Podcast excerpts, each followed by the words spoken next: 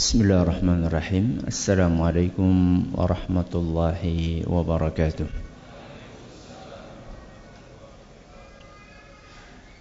الحمد لله وكفى والصلاة والسلام على رسوله المصطفى وعلى آله وصحبه ومن اكتفى أما بعد Kita panjatkan puja puji syukur kehadirat Tabaraka wa Ta'ala.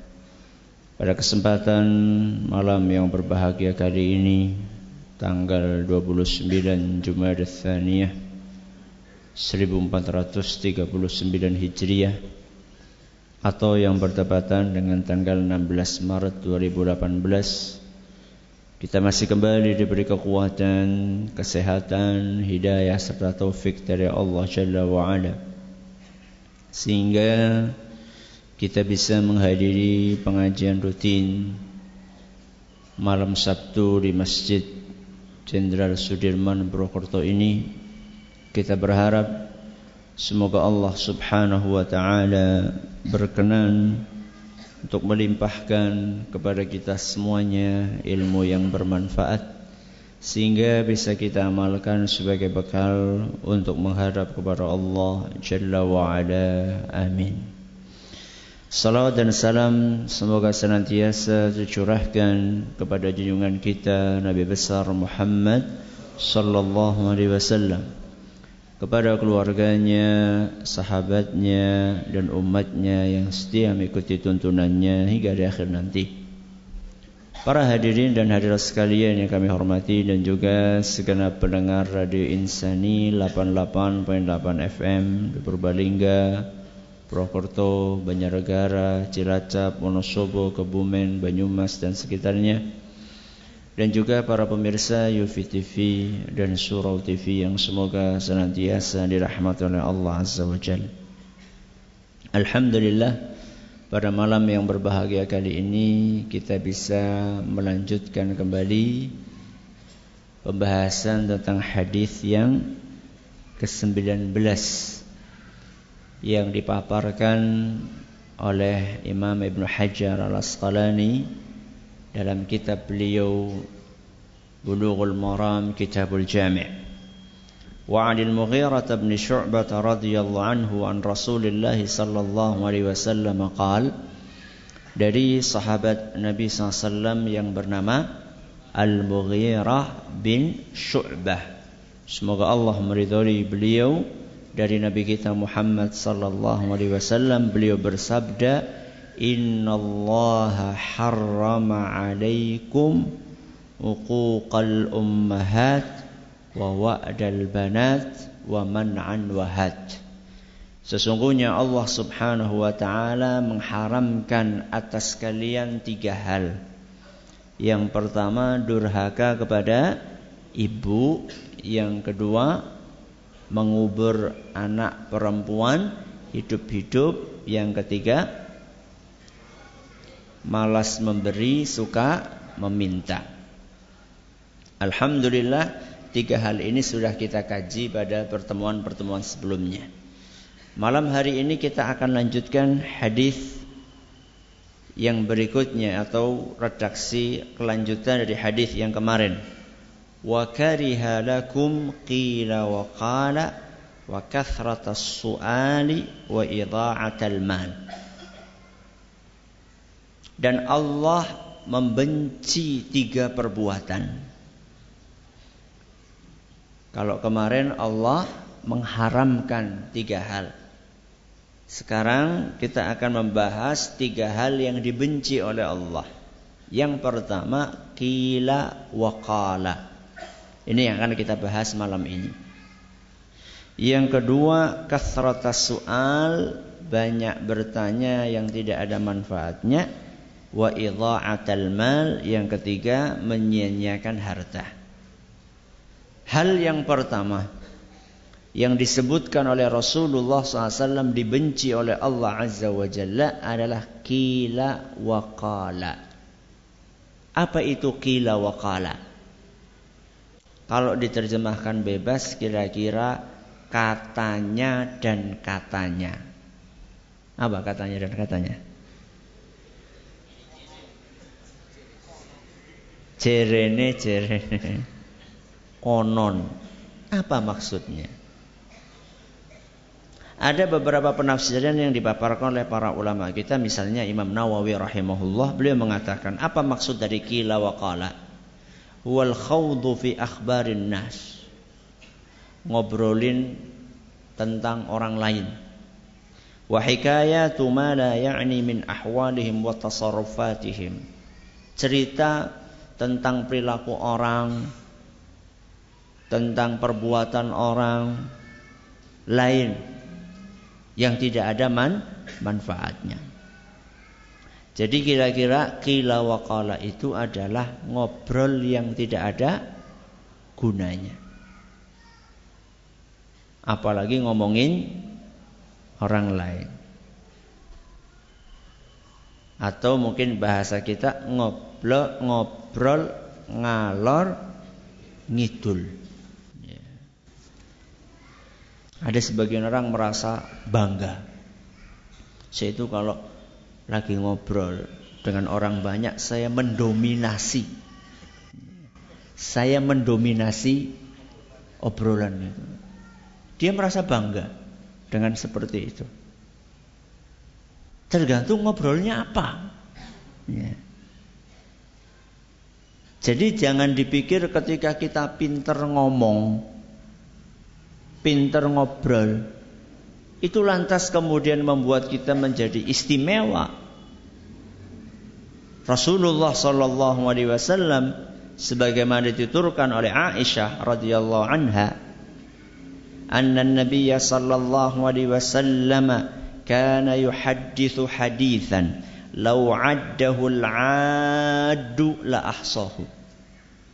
Rasulullah Sallallahu Alaihi Wasallam kalau menyampaikan sesuatu ngobrol bisa dihitung jumlah kata-katanya. Hadis riwayat Bukhari dan Muslim. Jadi kalau dihitung itu bisa terhitung. Nek kulo kalian jenengan pripun? Sakit napa mboten? Bisa atau tidak? Obrolan kita dihitung kata-katanya. Kenapa nggak bisa?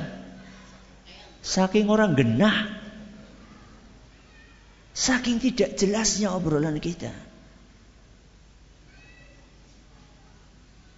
Dan sering sekali obrolan tersebut menyerempet yang haram-haram.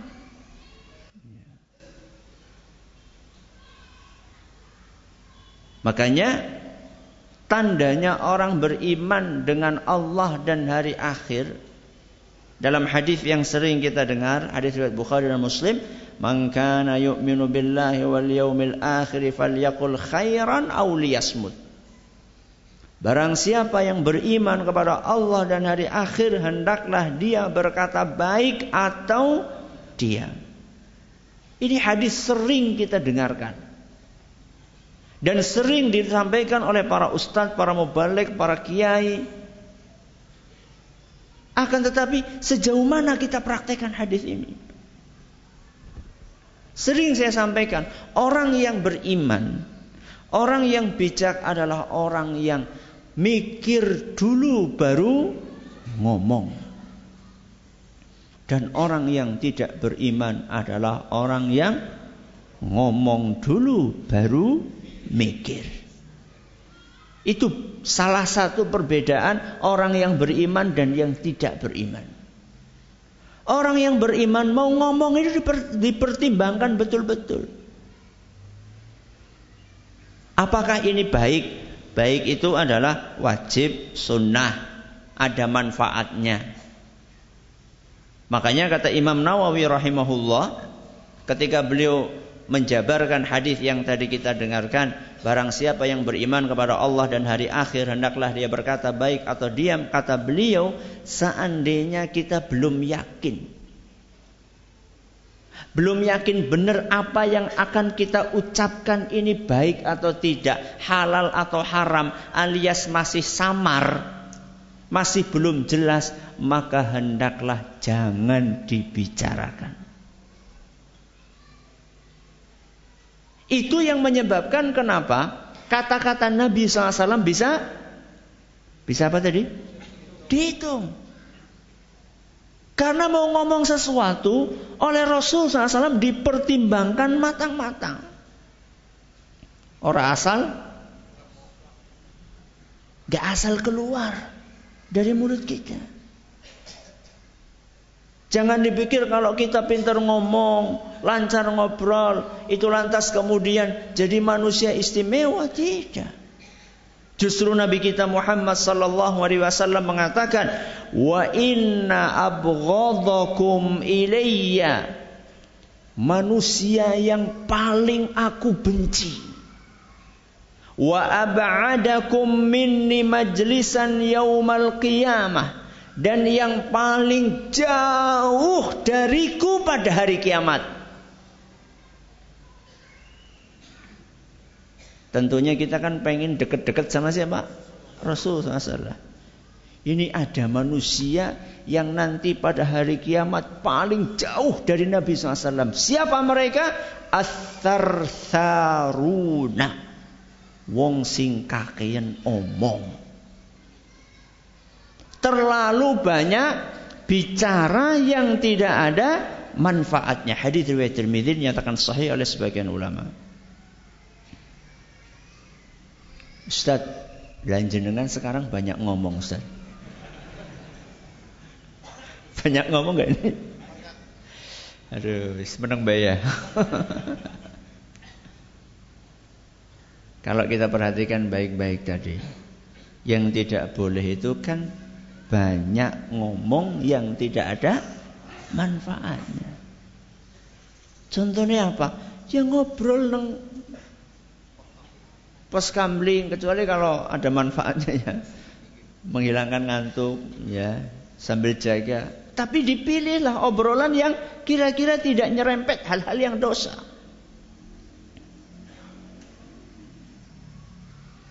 Dan biasanya kalau sudah ngobrol itu yang dicari adalah kekurangannya orang lain. Gue bisa, hampir bisa dipastikan. Seakan-akan sudah tidak punya aib sendiri yang perlu untuk diobrolkan. Kalau suami istri yang diobrolkan kekurangannya pasangannya. Ya. Nek santri sing diobrolakan ustate. Ustate kayak kaya kayak ini ini ini ini ini aibnya. Oh masya Allah. Santrinya dua aib apa orang gue? Subhanallah. Kenapa Allah ciptakan kita punya mata dua? Eh maaf. Kita punya telinga dua punya mulut satu. Kenapa bukan dibalik mulutnya dua telinganya satu. Kenapa?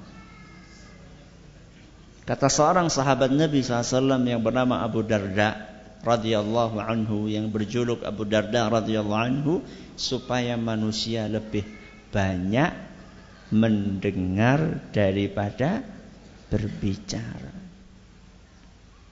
Ada sebagian manusia sekarang seakan-akan mulutnya mulutnya dua atau lebih dari dua.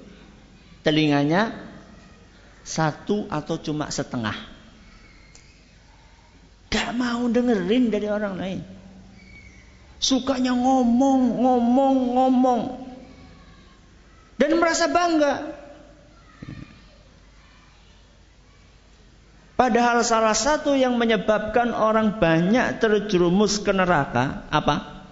Lisan. Sampai-sampai Nabi kita Muhammad sallallahu alaihi wasallam mengatakan, "Man yadmanu li ma baina lihyaihi wa ma baina fakhidhaihi adman lahul jannah." Kata Rasul sallallahu alaihi wasallam, siapa di antara umatku yang berani berjanji untuk menjaga dua anggota tubuhnya, satu di atas, satu di bawah, maka aku akan jamin dia masuk surga. Yang di atas nopo lisan, yang di bawah kemaluan. Kalau ada di antara kalian berjanji akan menjaga dua anggota tubuh ini, aku jamin masuk surga. Betapa banyak orang masuk neraka karena lisan. Makanya wajar kalau dikatakan lidah yang tidak bertulang. Karena memang olahraga mulut itu gampang banget. Gak butuh keringetan. Coba saya tanya, seandainya mulut ini adalah tangan kita. Kemudian kita hitung berapa kali mulut ini berolahraga. Kemudian kita gantikan posisi mulut itu dengan tangan. Apa yang terjadi? Orang kuat. Ya. Akan tetapi ternyata pertanggungjawabannya di hadapan Allah Subhanahu wa taala sangat berat. Kadang-kadang kita tuh nggak sadar bahwa satu kata yang tidak kita pikirkan akibatnya bisa menyebabkan seseorang masuk dijebloskan ke dalam neraka ab'ada ma bainal masyriqi wal maghrib Gara-gara satu kata yang tidak dia pikirkan akibatnya, orang bisa dijebloskan ke dalam neraka yang dalamnya sejauh jarak antara timur sampai barat. Cuma gara-gara satu kata. Ah Ustaz, mulai ngesuk ngarep meneng bae. Pak saking pundi Pak meneng. Ibune masak apa? Meneng, Mbak. Anu praktek pengajian wingi malam nang jensut. apa seperti itu? Sekali lagi obrolan yang tidak bermanfaat. Ngobrol sama istri bermanfaat apa mboten? Sangat bermanfaat kecuali yang tidak bermanfaat. Apa Ustaz ngobrol sama istri yang bermanfaat? Ngobrol masalah urusan rumah tangga. Masalah pendidikan anak. Ustaz kalau nostalgia dulu ketika masih muda, enggak apa-apa. Kalau untuk tujuannya mengharmoniskan kembali hubungan. Dia rasanya kok biyen kok ayu banget. Mien. Dulu deh dulu. Sekarang Masya Allah nggak kalah deh. Rasulullah SAW dulu ngobrol sama istri-istrinya. Sebagaimana dituturkan oleh Aisyah radhiyallahu anha, "Fa qada salatahu nadhara." Seandainya Nabi kita Muhammad sallallahu alaihi wasallam selesai tahajud, maka beliau akan melihat Fa in kuntu yaqdha tahaddatha ma'i.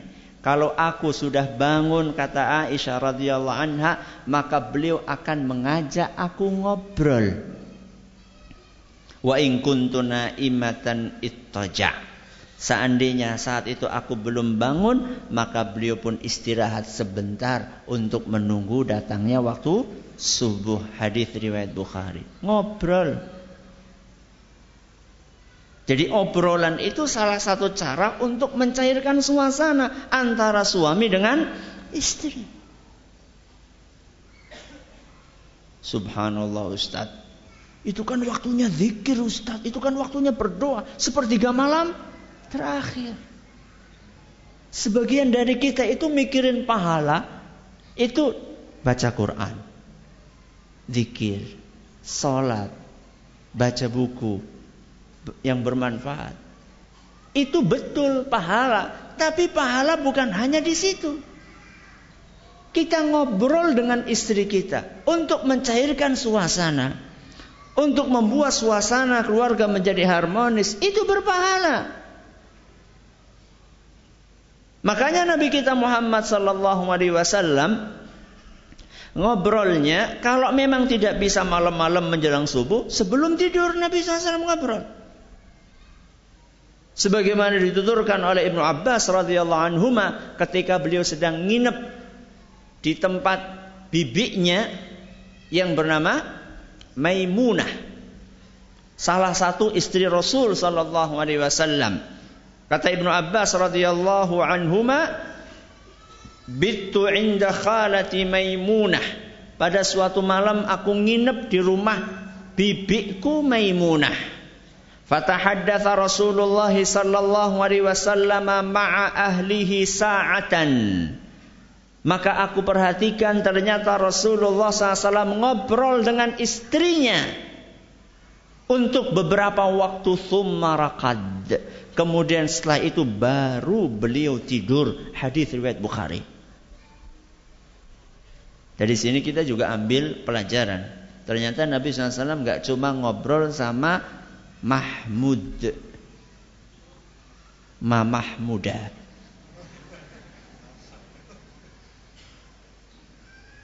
Jadi jangan dipikir Rasulullah, saya pengen poligami kayak Rasul. Jangan cuma poligaminya tok. Dilihat bagaimana Rasulullah SAW bersikap, bermuamalah, berinteraksi dengan istri-istrinya.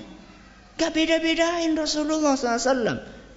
Ada saatnya ngobrol dengan istrinya Aisyah, ada saatnya ngobrol dengan Maimunah, ada saatnya ngobrol dengan Ummu Salamah, ada saatnya ngobrol dengan istri-istri yang lainnya. Bahkan diceritakan dalam beberapa riwayat Rasulullah SAW setiap hari mengunjungi seluruh istrinya setiap hari. Nah, yang poligami setiap hari apa? Setiap Alhamdulillah Ustaz, terakhir Badawingi. Idul Fitri yang tahun kemarin, subhanallah. Ini calon-calon orang yang nanti pada hari kiamat bakalan datang menghadap kepada Allah dalam keadaan miring. Wasyiquhu ma'il dalam keadaan datang dalam keadaan miring. Karena apa miringnya? Karena tidak adil. Ya. Kembali kepada hal yang pertama tadi tafsir dari kila wakala adalah ngobrol yang tidak ada manfaatnya. Maka mulai sekarang kalau mau ngobrol dipikirkan ada manfaatnya atau tidak. Kalau seandainya ada manfaatnya silakan. Contoh yang ada manfaatnya tadi sudah kita sampaikan obrolan antara suami dengan istri. Contoh obrolan yang bermanfaat, obrolan untuk mengawali sebuah dakwah. Kita ini ketemu sama orang. Kita ingin menyampaikan sesuatu kepada dia, kita ingin kritik dia, kita ingin tegur dia karena dia melakukan kesalahan. Kira-kira bagusnya langsung G, gue rauli salah. Hmm, seperti itu atau kita uh, apa namanya dulu? Mukodimah dulu. Apa kita PDKT dulu? Ya, ngobrol dulu. Ya. Sehingga dia merasa nyaman dengan kita. Ketika dia merasa nyaman dengan kita, perlahan-lahan kita masuk kepada apa yang ingin kita sampaikan etika. Ya. Ini tidak masalah. Ini obrolan yang ada manfaatnya atau tidak? Ada manfaatnya. Yang tidak ada manfaatnya contohnya apa Ustaz? Tadi sudah kita bawakan. Ngobrolin aibnya orang lain. Ya. Kepo. Bu, Bu Anu ya. Gelangnya anyar. Subhanallah. Apa urusanmu? Nanti di kuburan ditanya pak. Kenapa gulangnya si fulanah baru? Apa ditanya sama malaikat mungkar dan nakir? Tidak ada pertanyaan seperti itu. Sudah kayak gitu, kemudian ngobrolin, oh gelangnya anyar ya, kayak kayaknya nyupang kayak.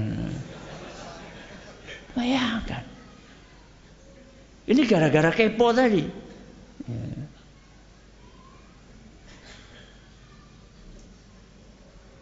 Apa urusannya gitu loh. Oh buktinya kemarin saya ngelihat di sana bakar-bakar menyan. Itu berarti dia sedang nyupang. Ternyata setelah dicek dan recheck, anu bakar sampah. Ya, bakar sampah katanya bakar kemenyan. Hati-hati jamaah yang kami hormati. Dan lebih baik kita itu memikirkan aib diri kita. Itu akan lebih bermanfaat untuk mempersiapkan bekal kita di hadapan Allah nanti pada hari kiamat. Terlampau banyak aib yang kita miliki dibandingkan aib yang dimiliki oleh orang lain. Makanya kalau pengajian seperti ini, ya, pengajian seperti ini Ketika dengar pengajian seperti ini, jangan langsung kemudian mengasosiasikan, oh iya kayak tanggaku kayak si kae kae kae kae. Ini orang kalau ngaji seperti itu tidak akan pernah memperbaiki diri. Seharusnya langsung iya ya, apa saya seperti itu? Contoh misalnya, dengar hadis yang dibawakan oleh Ustadz bahwa yang pertama kali masuk neraka ada tiga orang. Salah satunya adalah orang yang rajin infak akan tetapi niatnya tidak ikhlas. Ketika ada orang datang infak ya berikan infak ke sebuah yatim yayasan yatim piatu, panti asuhan atau untuk masjid ya. Kemudian kita lihat bahwa calon penghuni neraka nomor satu. Subhanallah. Dengar hadis itu praktekkan kepada diri sendiri. Sebelum kita mempraktekkan kepada orang lain. Dengar hadis seperti ini ngobrol yang tidak ada manfaatnya. Coba dalam satu hari ini kita sudah berapa kali ngobrol yang tidak ada manfaatnya. Duduk sama saudara kita, duduk sama teman kita di kantor, Apalagi kalau saya ditemani kacang Ya entah kacang asin, entah kacang godok itu masya Allah nggak akan rampung kalau kacangnya belum habis. Habis pun kemudian beli lagi. Ya. Jamaah, ini masalah nasib kita di akhirat antara surga dan dan neraka. Ini makna kila wakala yang pertama. Banyak ngobrol yang tidak ada manfaatnya. Yang kedua, sebagaimana yang dituturkan atau disimpulkan dari keterangan para ulama, kila wakala itu bisa berarti suka menukil berita yang tidak jelas kebenarannya. Apa? suka menukil berita yang tidak jelas kebenarannya. Kalau yang tidak jelas kebenarannya saja nggak boleh dinukil, apalagi berita yang jelas-jelas tidak benar alias hoax. Yang belum jelas saja tidak boleh kita nukil. Kenapa Ustaz?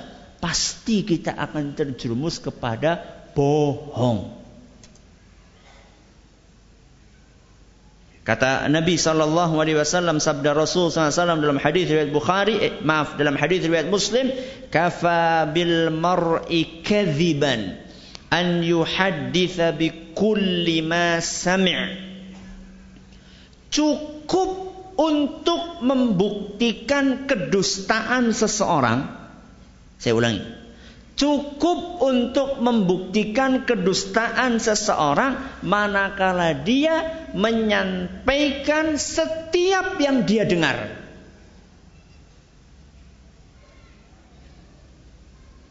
Kalau ada orang setiap dengar sesuatu disampaikan, cukup itu bukti bahwa dia pendusta.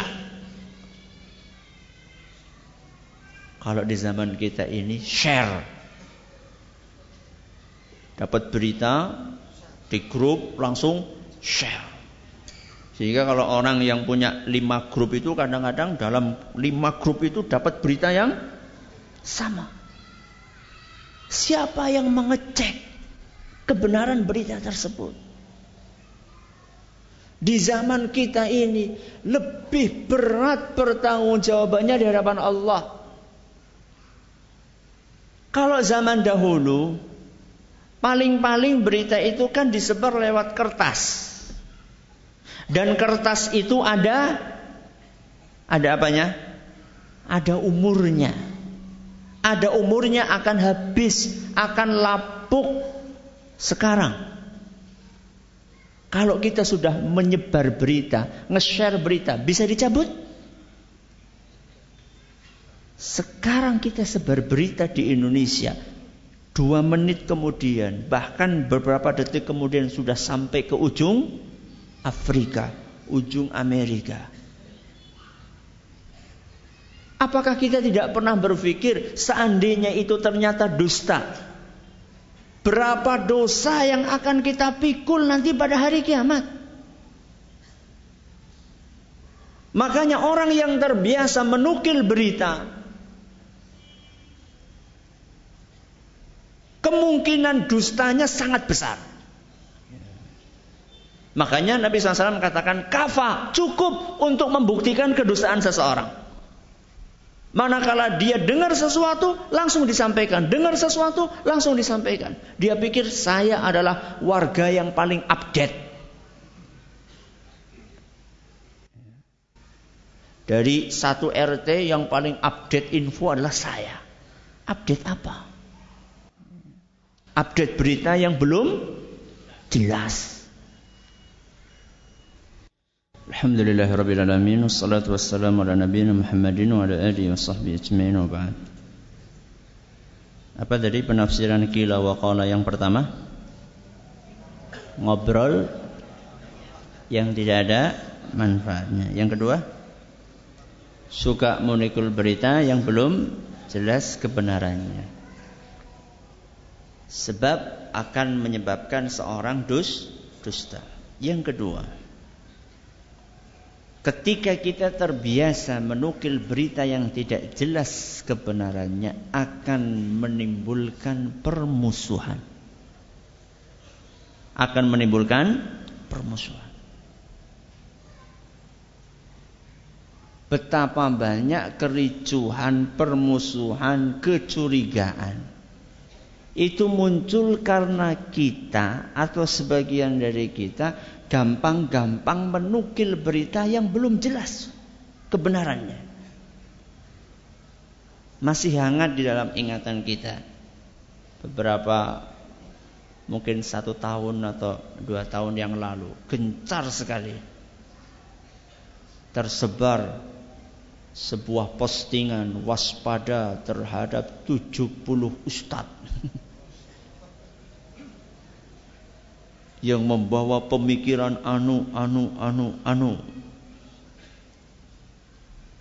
Dan ini sudah sampai ke MUI pusat. Ya. Ternyata hoax.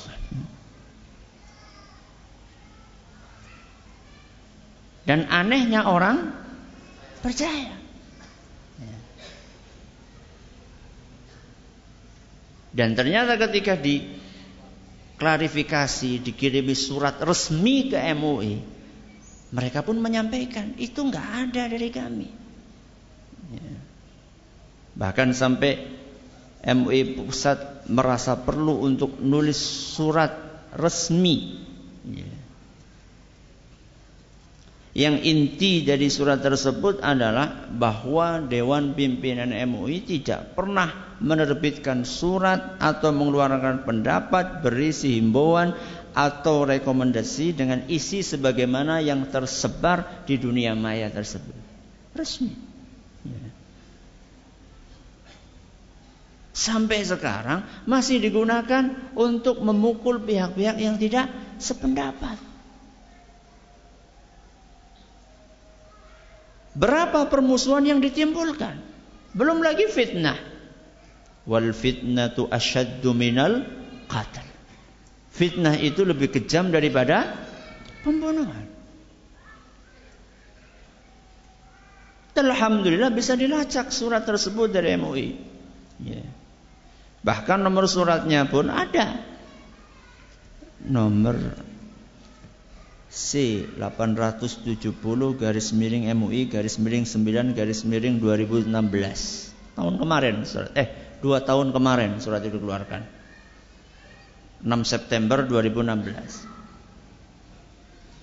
maka gampang-gampang nge-share sesuatu yang belum jelas kebenarannya itu banyak sekali efek negatifnya. Dan biasanya share-sharean yang seperti itu laku di kalangan akar rumput. Yang tidak punya akses untuk cek dan recheck. Tapi anehnya juga kadang-kadang di kalangan akademisi pun laku itu kan aneh bin ajaib. Ya.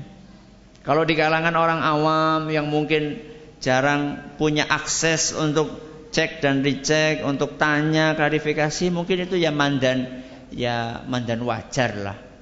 Tapi ini di kalangan akademisi. Ya. Maka itu dibenci oleh Allah Subhanahu wa taala yaitu kila wakala dan sudah kita sampaikan penafsiran dari kila wakala yang dibawakan oleh para ulama kita. Uh, sebelum kita tutup biasa ini pengumuman uh, kajian uh, besok subuh ya di Masjid Agung Baitus Salam Purwokerto fikih Asmaul Husna membahas tentang nama-nama Allah yang mulia paling 20 menit gitu habis subuh terus paginya jam 9 ya enggak jam 9 lah jam 10 lah ya, ya jam 10 saya bilang jam 9 nanti Ternyata telat. Saya masih ngajar di Purbalingga sampai jam 9 seperempat. Kira-kira Purbalingga Prokerto ya 45 menit lah. Ya jangan setengah jam lah. Bok ditilang nanti. ya. Paling ya mulai jam 10 di masjid apa? Perumahan Kriya Satria Bantar Soka. Perumahan Kriya Satria Bantar Soka. Jam 10 pagi sampai menjelang zuhur dengan judul mendidik anak sama dengan mendidik diri sendiri. Ini penting buat terutama para orang tua. Mendidik anak sama dengan mendidik diri sendiri. Terus yang terakhir kajian besok Ba'da maghrib sampai isya rutin setiap bulan di masjid 17 di masjid 17 depan rumah sakit Kriatri dengan tema Tazkiyatun Nufus. Dengan tema Tazkiyatun Nufus. Ini sekedar info Eh, kajian besok. Mudah-mudahan bermanfaat buat kita semuanya. Terima kasih atas perhatiannya. Mohon atas segala kurangannya kita tutup dengan membaca subhanakallahumma bihamdika asyhadu an la ilaha illa anta astaghfiruka wa atubu assalamualaikum warahmatullahi wabarakatuh